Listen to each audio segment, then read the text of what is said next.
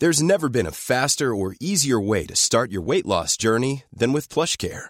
PlushCare accepts most insurance plans and gives you online access to board-certified physicians who can prescribe FDA-approved weight loss medications like Wegovy and Zepbound for those who qualify. Take charge of your health and speak with a board-certified physician about a weight loss plan that's right for you.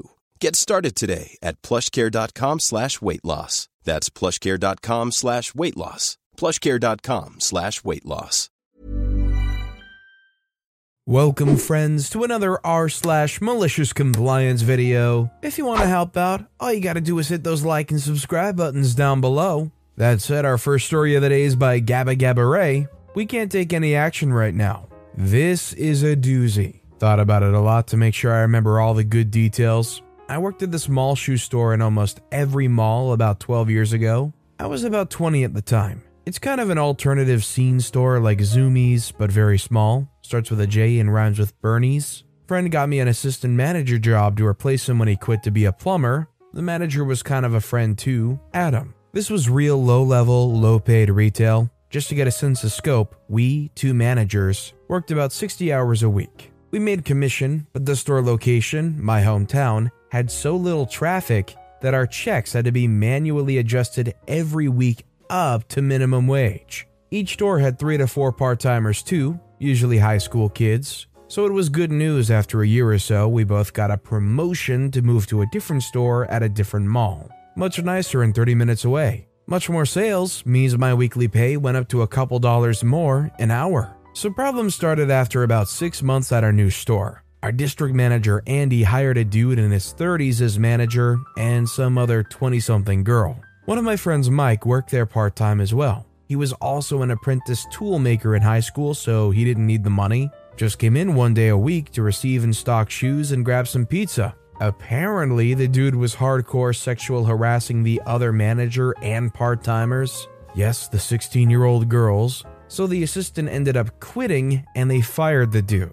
I think one of the part timers recorded him doing something on their phone, if I recall correctly. That's some foreshadowing. Andy's bad at external hires. So he hired a new manager, Jeff, but asked if I could go back to the crappy store for a while to help the new guy settle in. I said sure. He also had a third manager he hired who he wanted Adam to train for a few months so she could go to another store as well. Sounds good, I'm a team player. Well, turns out this new guy, Jeff, who Adam actually somewhat knew in the tattooed hardcore guy scene, was kind of a freak up himself. I felt bad at first. He was kind of scatterbrained, customers didn't like him, he was always dirty and kind of smelled bad. With the first two weeks, he came in smiling, carrying a microwave for the back room. Look, we can have hot lunches now. Plopped it on our glass case where we check customers out, and a crapload of live roaches fell out all over the place. There was roaches in the store from there on out. I would see them every morning when I flipped the lights on. Great, now I don't want to bring my own food here. Then bad stuff starts happening. He would start coming in a couple hours late when I opened the store. Not a huge deal, just annoying as freak. I generally wouldn't get to eat breakfast, so lunch would get pushed back a couple hours so I could leave the store. Yes, you couldn't shut the gate and go to the food court. The mall would call our DM Andy and tell him we closed outside of hours. Do it occasionally or even open late after 10 a.m., and they can find our store, which means we'd get ridden up for sure. He would even call out sometimes, which means I would work two or three doubles in a week. This is supposed to only happen once. Managers get one day off during the week, so the other person has to work 9 to 9:30. Part-timers didn't come in until 5 usually, so you're crap out of luck. It's very irritating to have it sprung on you several times. Remember, we're also salary, so no overtime. I would also be on the receiving end of unhappy emails from corporate. When Jeff would open, he would come in late and occasionally forget to deposit the cash sales for the day in the sealed envelope to the bank.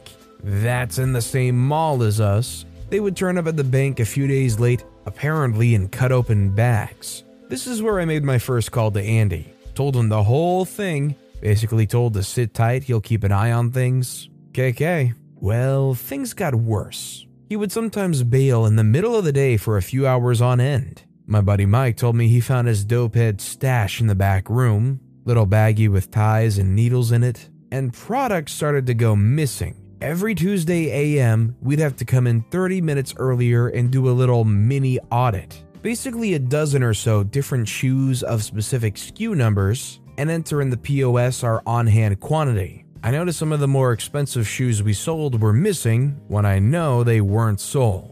Diesels, Pumas, Timberlands, Nikes. Turns out, when my buddy Mike would do the inventory on the weeknight things got delivered, Jeff would just check off the totals received for him. Of course, a handful of things were missing each week. Almost never were things actually missing from boxes when I did it. SCs were pretty good about sending inventory. I knew this was going to be bad news. I knew the mini audits were used to pick up on internal theft. We also had a yearly audit that was coming in six or so months. Basically, you count every item in the store to account for missing and stolen stuff. 1.5% product loss is considered very bad and could result in us getting written up.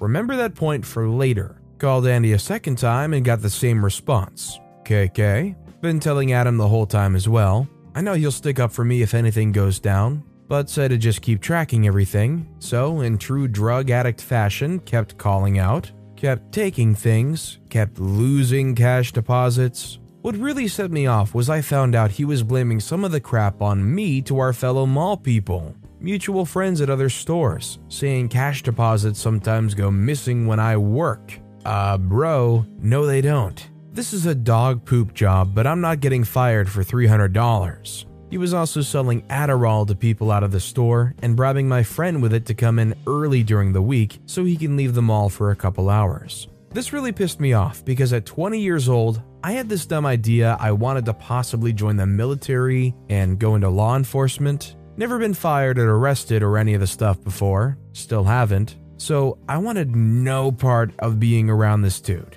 A weekend came up too where he made really lewd comments about some girls walking around in booty shorts that had to have been under 16. Okay, screw this dude. Called Andy again, and this time I was serious. Told him about the whole drug issue in the store too. Basically said this guy is making me look bad too. Come and drug test him, do something. I'll call the cops for you if you want. I don't know why he wasn't doing anything. And he came in once and wrote me up for playing my iPod over the speakers for breaking company policy. Why are you letting this happen? In a nutshell, he said he couldn't do anything for now until Adam is done training his new assistant so she could go run her new store. I'd be able to work with Adam again in the good mall. KK. Malicious compliance time. Called Adam the next day and told him what Andy said. Asked if she's good enough to cut loose so I can get the freak out. He said no problem at all the next week, I was out making a couple dollars more,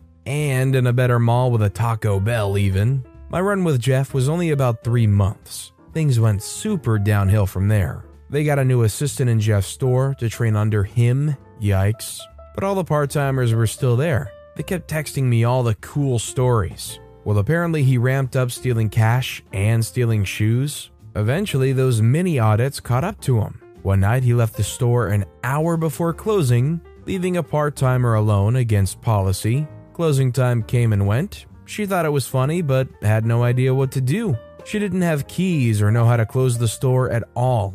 Security got involved, called Andy, and eventually Jeff got back to the store an hour plus late. And he was told by the HQ to write him up the next day but also bring another area lead in our district to audit the store ahead of schedule and inquire about all the missing cash deposits. And he didn't realize the scope of the stolen cash. Apparently, several thousands never made it back to the bank at that point. Andy, Jeff, and another manager or something audited the store while it was open. I think word was a product variance of around 10% missing product, not including all the cash. Big freaking yikes. Don't know exactly what happened, but the police were involved. They fired everybody, cleaned house, even the new assistant and every part timer. I think they had to. My buddy Mike thought it was hilarious. Well, can't say I didn't warn you three times. I saw him on Facebook recently, allegedly clean now. I don't care though. Screw that guy. If you found yourself in a situation like that, would you be trying to document whatever you possibly could? Whether it's photos, audio recording, emails, just trying to cover your butt? Let me know in the comments down below. Our next story is by Stefus. fax me, and don't contact me again. A few years back, 2017, I got my first job. Wasn't much, but it was decent hours and money. Summer came, and I had an offer for a seasonal May to October part time job. I accepted it because it would be a good way to make some extra money to buy a motorcycle. My main job was going good, but the problem was the seasonal one.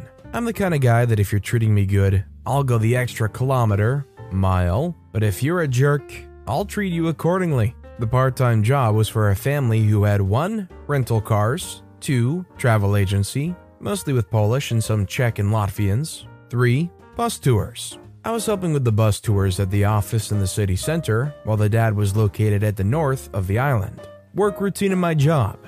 Without going to too many details, this is how they worked. 1. Reps were meeting customers at the hotel to sell them tours and submit every booking in our system. 2. We keep everything on track until the last booking is submitted, and then make lists based on the location, north or south, of the hotel with the number of customers from each hotel. 3. Send them to the boss, dad, via fax. Yes, fax. 4. Call the boss later to give us back driver and pickup times for each hotel. 5. We send the lists with pickup times and drivers to the tour guides. My job was to confirm with the reps that I had everything, make the lists for the boss, send them via fax, and then call him again so he'll tell me which drivers will work and pickup times, so I can then forward to the tour guides with new lists and customer names. The problem, the problem starts with the reps. Reps were complaining that they didn't have enough time to submit the bookings after every meeting. So they were calling at the office after each meeting to give us the information we needed before submitting them at the end of their day. Of course, every single time they were submitting more bookings than the one they told us on the phone, but that's not relevant. Malicious compliance,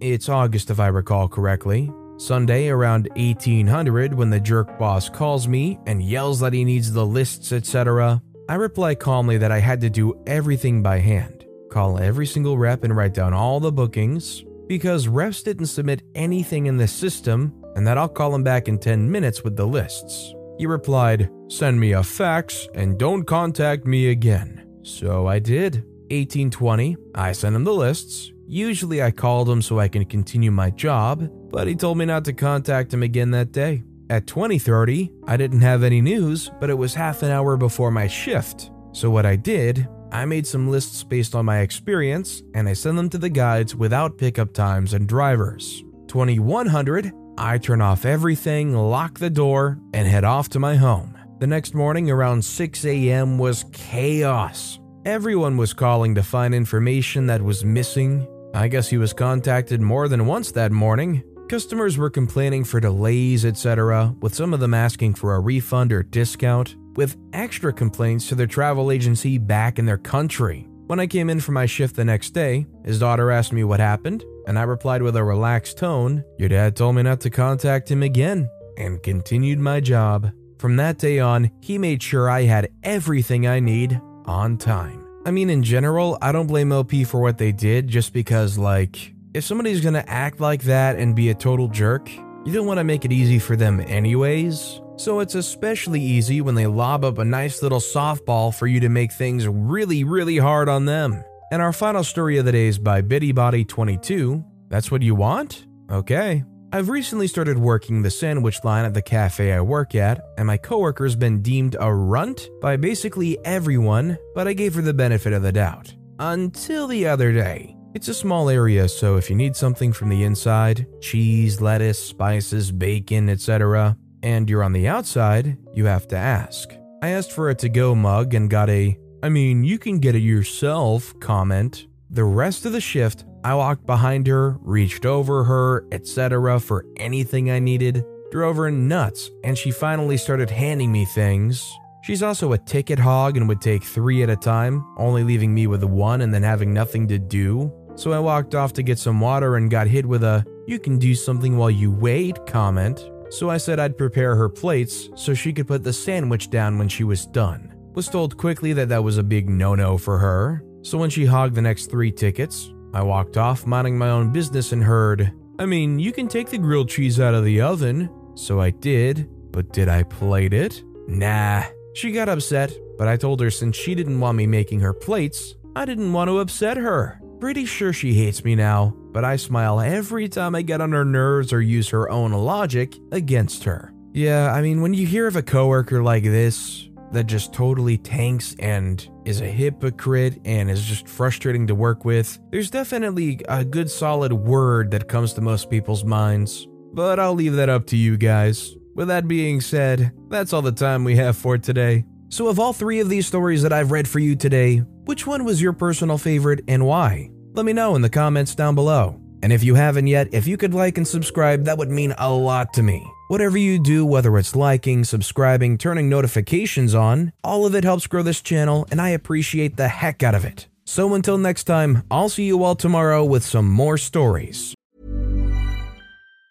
Even on a budget, quality is non-negotiable. That's why Quince is the place to score high-end essentials at 50 to 80% less than similar brands. Get your hands on buttery soft cashmere sweaters from just 60 bucks, Italian leather jackets, and so much more. And the best part about Quince, they exclusively partner with factories committed to safe, ethical, and responsible manufacturing. Elevate your style without the elevated price tag with Quince. Go to quince.com slash upgrade for free shipping and 365-day returns.